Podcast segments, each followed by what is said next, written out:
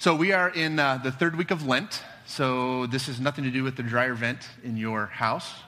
This is actually a thing, and uh, we're easing you slowly into that. Got a, we're about halfway through, sort of, ish. Um, and today our texts uh, come to us from Exodus 17 and John 4. And again, the power of this really is that there are hundreds of millions of believers around the world who are listening to the gospel today presented from these texts. And so we're going to find our way into that truth, but it's just fun to know that you're on the trail with a bunch of other people who are doing the same thing. Imagine the amount of contexts uh, are, are, are read into this scripture and are narrated through the truth of God through the Old Testament and the New Testament And if you imagine the church around the world. The reality is, very few churches around the world do it the way we do it, and yet that same truth sustains. It's kind of a brain breaker. It's kind of a, it's kind of a, an insane thought to think that the same ancient writing recorded by eyewitnesses from all those years ago can speak to all these contexts. But anyway, this is what we hold when we hold the scriptures. So, when was the last time you were really thirsty? I bet we got some stories. Well, I don't mean just like, man, I could use a Gatorade, but I mean like really, there's like life threatening situation. I don't remember many situations that would fit that bill other than perhaps the marathon, uh, 2015 marathon in Austin, maybe the 2005 marathon in Chicago. Um, but in terms of being, you know, dying of thirst, like my kids like to say when we're on the way to the mall, they forgot to pack their water bottle because that's such a long drive, you know. Anybody else grew up in a house with no water bottles? Think about it. My countertop is water bottle city. That's all we have is water bottles. And it's nothing to spend $65 on a new water bottle because it's, it'll keep it colder. Apparently, dehydration is a, more of a thing back then than it was back then. I don't ever remember washing a water bottle. Anyway, dying of thirst is this idea that we throw this around and it almost loses its meaning, but there is such a thing, right? But I don't think I have ever been to that place of craving water, at least not in a life threatening way, at least not physically, okay? I'm going to give you a little hint where we're going. In the scriptures, thirst describes a particular state of being in which humanity is probably most perfectly positioned to experience God. Thirst describes that perfect place where people are most prepared to encounter God. Hunger and thirst are essential gauges. They feed us data. They tell us that what we're doing is not enough. We got to go somewhere else, get something different, because what we're doing right now is leaving something out. So, thirst is this interesting theological category in Scripture. We have to go get something that we currently are not getting. That's the idea, right? And as you know, thirst is not just a physical state of being, spiritual thirst is very much a thing. Spiritual thirst is a deal. In fact, hunger and thirst, in fact, those who hunger and thirst in Matthew 5 get a special beatified category. Jesus would say, Those who hunger and thirst for righteousness will be satisfied, right?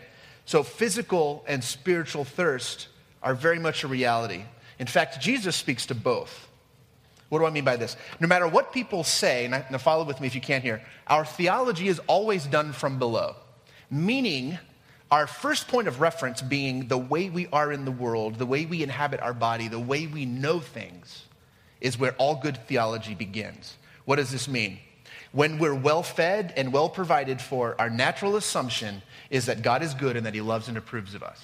When all of our needs are met, this might be one of the reasons why the church in the Western world is so impotent and powerless. Because when all of our needs are met, we're all good. God's good. Apparently, what we're doing is working, right? Think about the converse of that.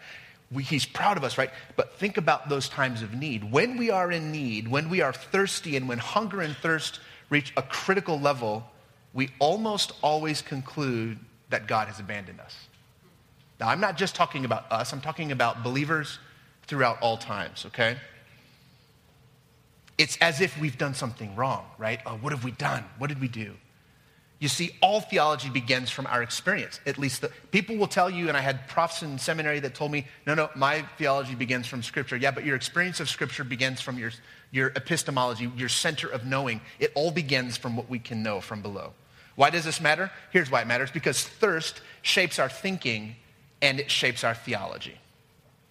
Thirst moves us, it compels us, it motivates us to move in new directions because if we don't solve it, we know the expiration is coming, right? Now, you know that I think about faith as a lifelong journey. We all do, I think. Simple faith, the faith that we begin our journey in Christ with, tells us that God is with me when my needs are met. Okay? But good theology pushes us to admit that God is always with us, no exceptions. No seasons of your life does God pull away and say, You're on your own now. Good theology says that. And interestingly, like infants who cry when they have a need, right? Because that's all babies really come prepared to do is just raise Cain, okay?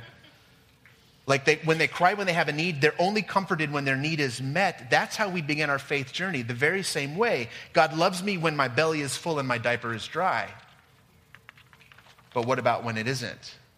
Like any good parent, we hope our child eventually develops a better, more nuanced understanding of our love for them, right? As our kids develop, we know that days are coming when they're going to experience real want and real need. It's coming. And those seasons of want and need are designed to shape their souls, and good parents don't intervene there. They let that kind of bubble up because that thirst and that craving will make pursuers out of our kids, not just dependents. In a similar way, this is the path that faith follows, okay? Here's the deal with simplistic faith it serves a purpose in the beginning. But like the hydrogen booster that launches the space shuttle out of the Earth's gravitational orbit, you know, the big red tank that breaks away predictably at the right time, and then the shuttle goes on, it's designed to be jettisoned. Simple faith only gets us so far. It's designed to break away. Rigid, binary, black and white views of God's blessing and who he approves of is designed to crumble over time because that nursery view, that Swedish Jesus on the wall view of life, is never designed to handle the realities of our life. Because I know things are coming and you know things are coming that simply do not fit that picture where when our diaper's dry and our belly's full, God is good, and when it's not, we wonder. Okay. Let me just tell you this. Every form of legalism and fundamentalism in the world is born of this simple equation God smiles when I perform. And so if he stops smiling and I'm hungry and thirsty and things, my needs are not met, I just have to perform a little harder. I got to dance a little harder. I got to praise a little louder. I got to give a little more. I got to earn it, earn it, earn it. And every bad form of theology that conquers peoples and destroys cultures and destroys the globe and ruins people's souls under the weight of the fundamentalist heft of that, every single one of them is born of that assumption. God smiles when I dance, and when, he does, when he's not smiling, apparently he's mad at me.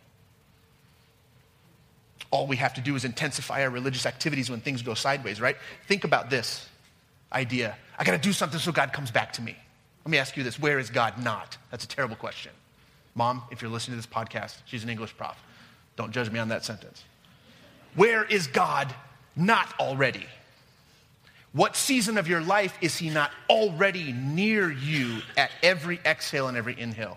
This idea that, you know, how's your walk going? Well, it's not so great because I've been, you know, I've, I've sort of, I've sort of fallen away. How do you fall away from the presence of God who plucked you from death? It's an interesting concept. What am I picking at? Bad theology. Let me make this as clear as I can, and this is politically as correct as I can be. That's crappy theology. We can edit that, right, Trey? Yeah, right. And it breeds nothing but legalism and religious performance. And that's what I think the pleasure of speaking the word to a people every Sunday. What are we chipping away at? Bad thinking about God, bad assumptions about God's approval, bad assumptions about how God's love works. Now, if this describes the way you look at God, be kind to yourself and know that every Christian always in all places has struggled with this. So it's not just you. It's like we're trying to back a Winnebago into a matchbox the thinking of God and how he works doesn't exactly fit, and so we do the best we can. You get the idea? The Winnebago and the matchbox? Man, I worked on that, y'all. that came to me at radio. And I thought that was brilliant. Nobody laughed.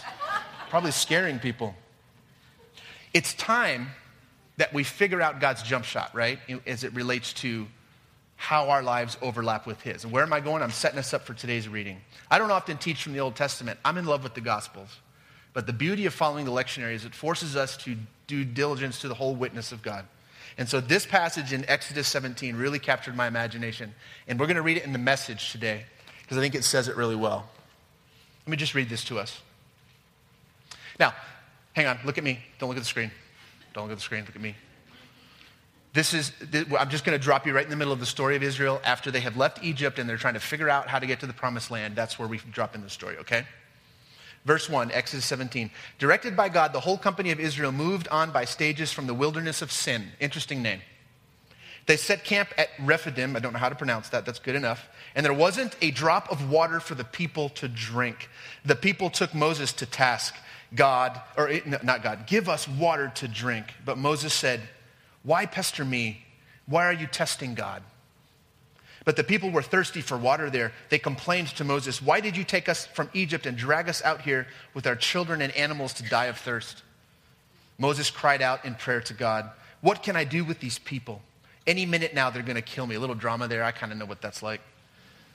Verse 5 God said to Moses, Go on out ahead of the people, taking with you some of the elders of Israel. Take the staff that you use to strike the Nile and go. I'm going to be present before you. Now, notice that. I'm going to be present before you there on the rock at Horeb.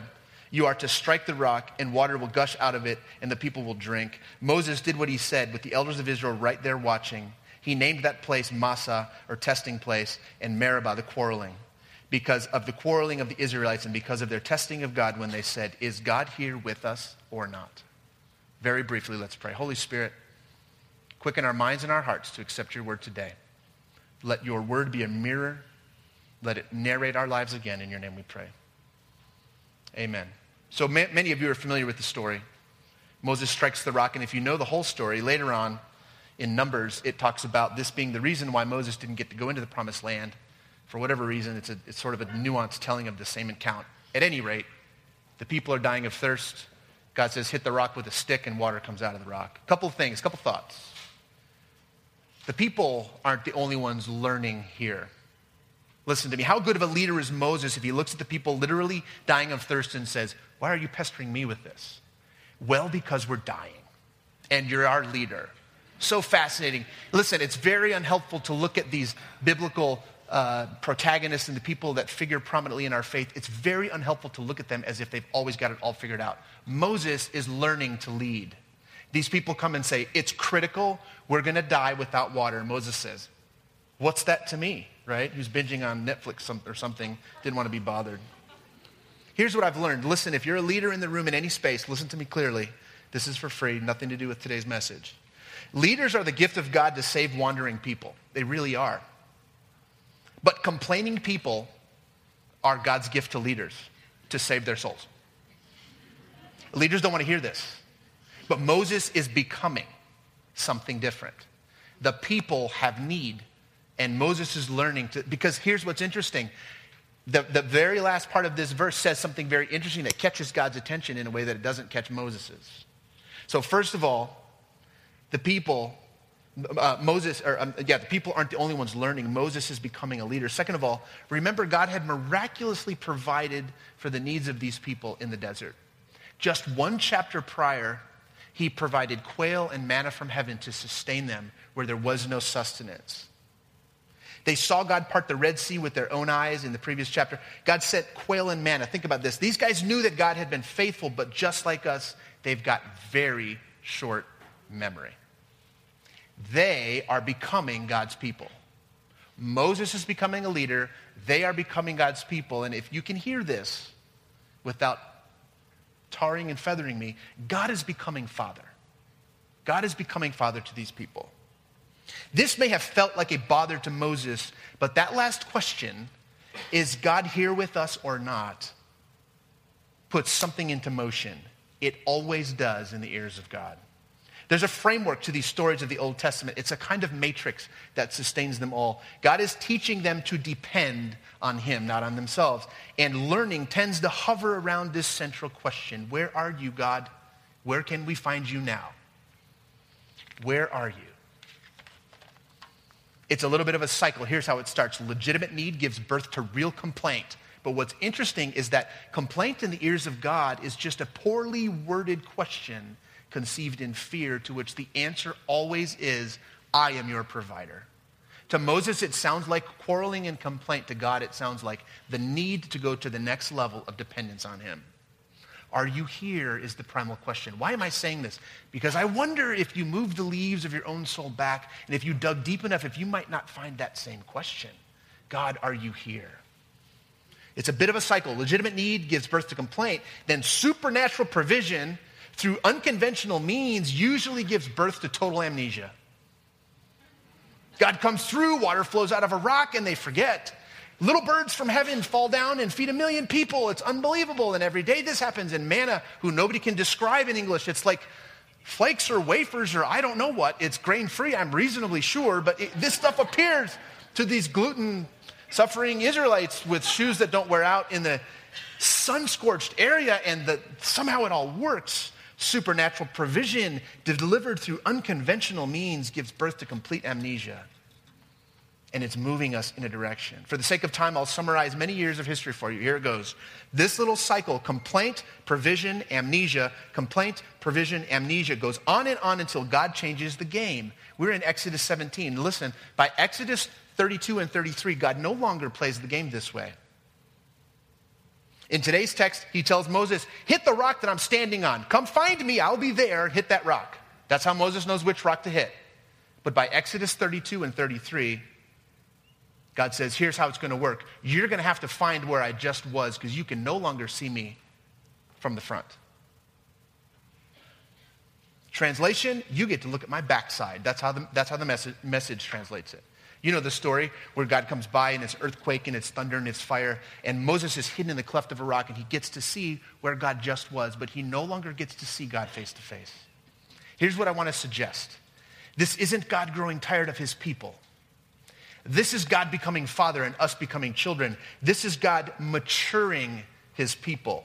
Eventually, Moses will stay a little too long on Mount Sinai when he goes up to get the tablets. And what do the people do? They permanently accept this assumption in their heart that God is apparently not near us. And so we're going to handle it.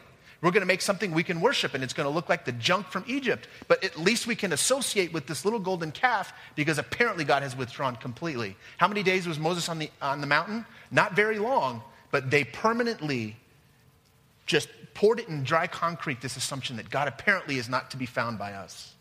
This is critical. When we internalize the fear that God is no longer with us or for us, we slam everything into reverse. And what do we do? We go back.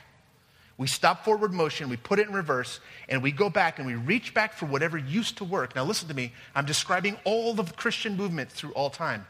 When God can no longer be found, we go backwards. We want to go back to where we found him last and we chase around this God who was just here but no longer is. And we look for what we can find, and we build institutions around that.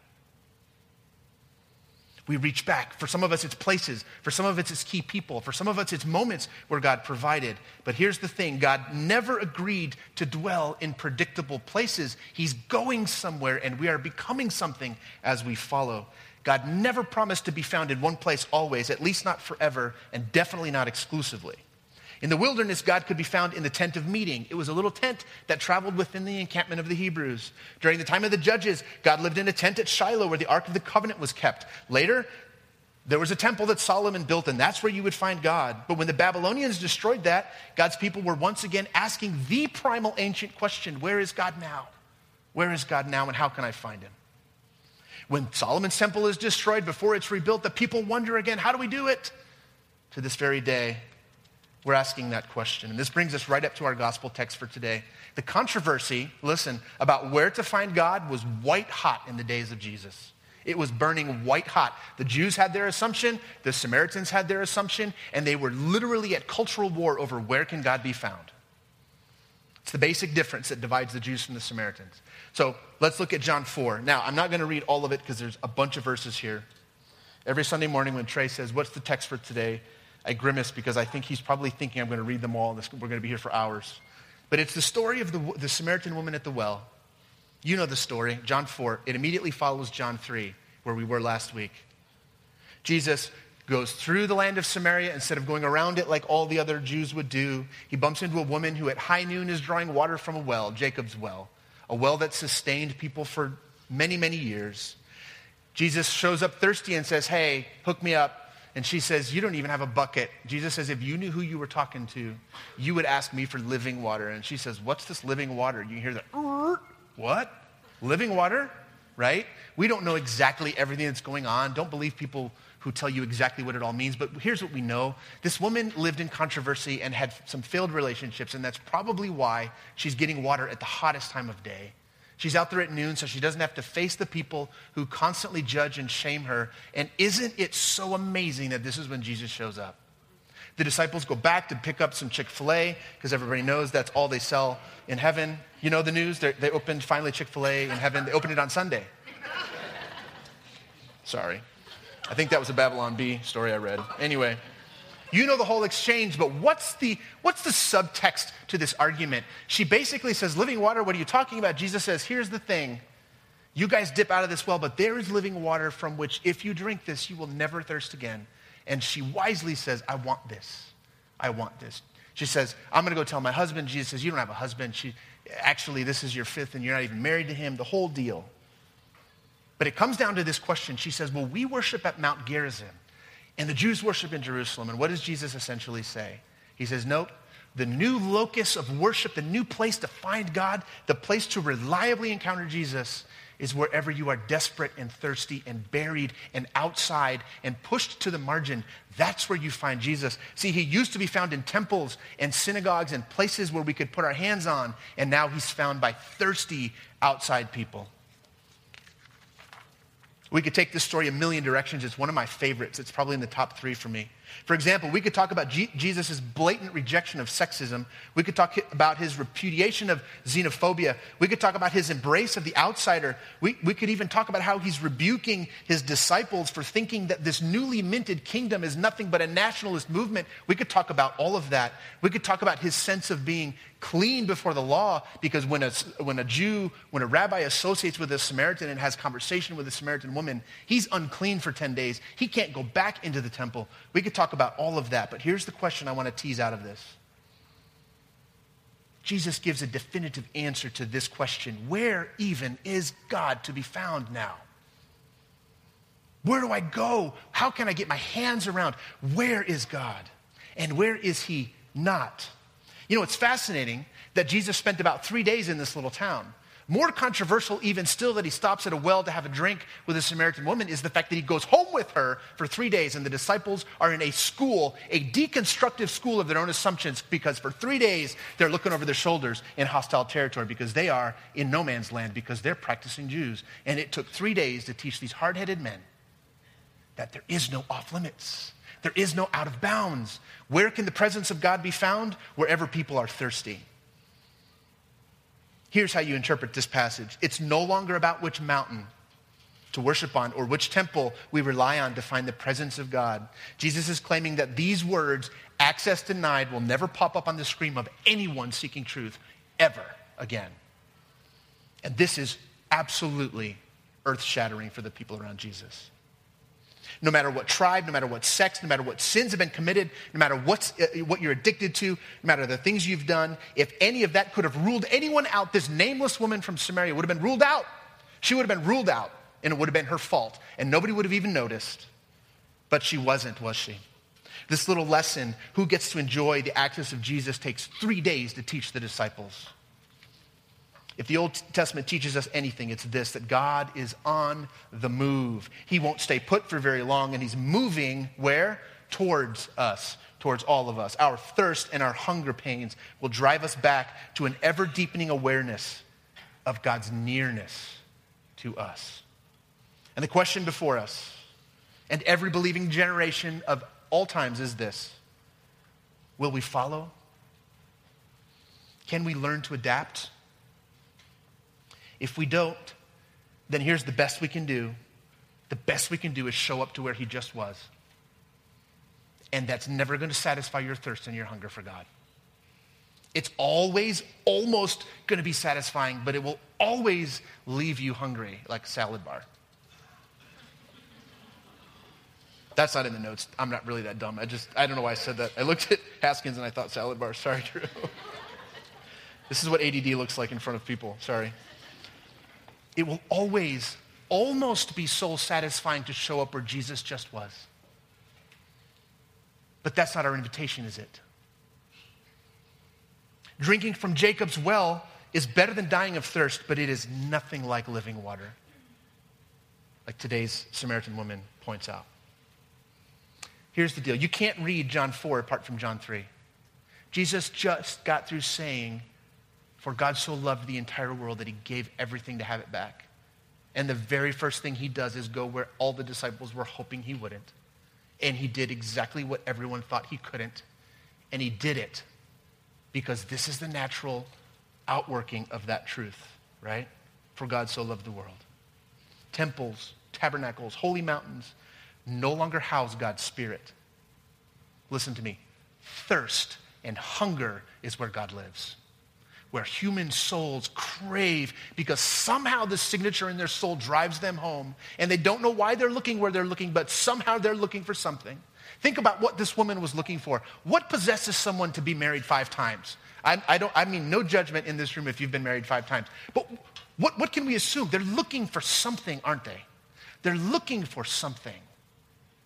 This is where God lives, where human souls say, It's not enough. I need more looking for something that I can't get my hands on. God can be found where people are thirsty and where people are seeking. You see, here's the truth that comes to us from Exodus 17, retold in John 4. Thirst comes from God, it's God's invitation to provide.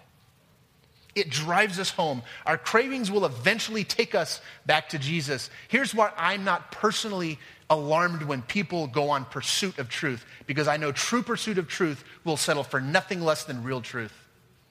I, I, could, I could recount multiple conversations with you where good friends have advised other friends don't read that, that's going to mess you up. Don't look there, there's nothing to be found there. Only read these things. Only look within this little narrow sliver of Western civilization and evangelical theology because if you read out, listen, seekers seek and seekers find. And what's fascinating to me is the people who actually find Jesus are the ones who will have nothing less than something that fills.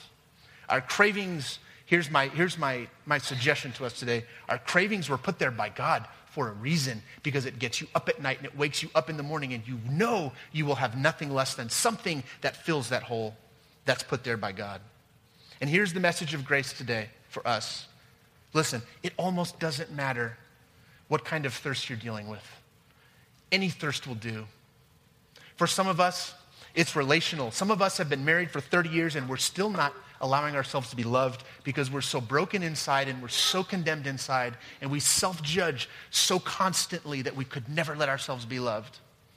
We're thirsty, we're craving, we're hungering. Some of us feel this by material possessions. And we just think if we get that next thing, then it's going to fill us. And the amazing thing is when you sign the line and you bring that car home, immediately, what are you thinking of? New wheels, tinted windows, something else. It's always something else. It's always something else. We're craving, we're thirsting, we're being driven after something. I don't know what that is for you today. But it almost doesn't matter what it is. God can use it because it will drive you home. If you get curious about what's at the bottom of that thing, if you actually get to the bottom of it, it can lead you back to the arms of God. See, people aren't broken because they're dumb. Hear me. People aren't lost because they're dumb. People aren't addicted because they're not smart. People are addicted and they're lost and they're broken and they're damaging themselves because they are hungry and they thirst for something to fill, and God will use that. Nicodemus never found what he was looking for. I don't think Bono did either.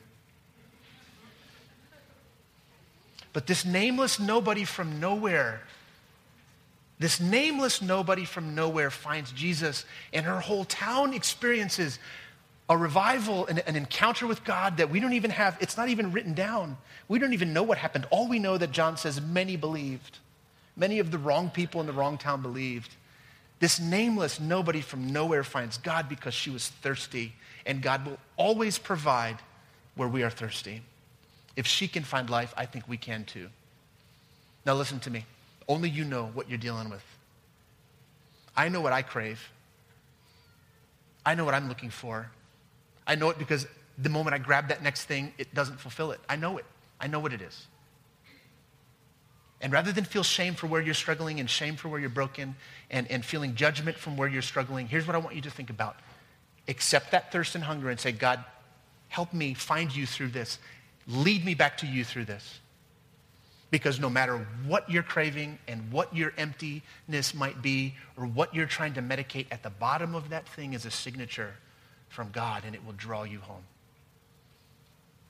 Are you thirsty today? You know, it's funny, I'm, I'm never thirsty in here. I'm dying of thirst right now. I'm afraid to drink from that water bottle because there's essential oils in there. No? No oils in there? Okay. You never know what sort of weird colloidal silver or whatever kicking around in water bottles at our house.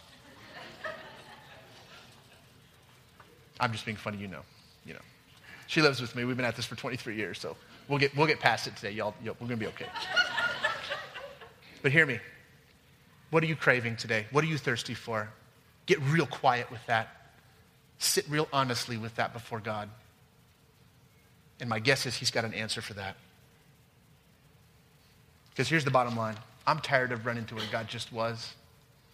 I'm so tired of showing up to where He just passed through. You know what we call that? We call that religion. And I'm so tired of that. I'd rather teach high school or college or something else if that's, if that's all I get is to show up where God just was. I'm done. I'm done.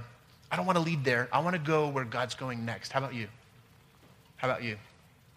Stand to your feet. Band, join me.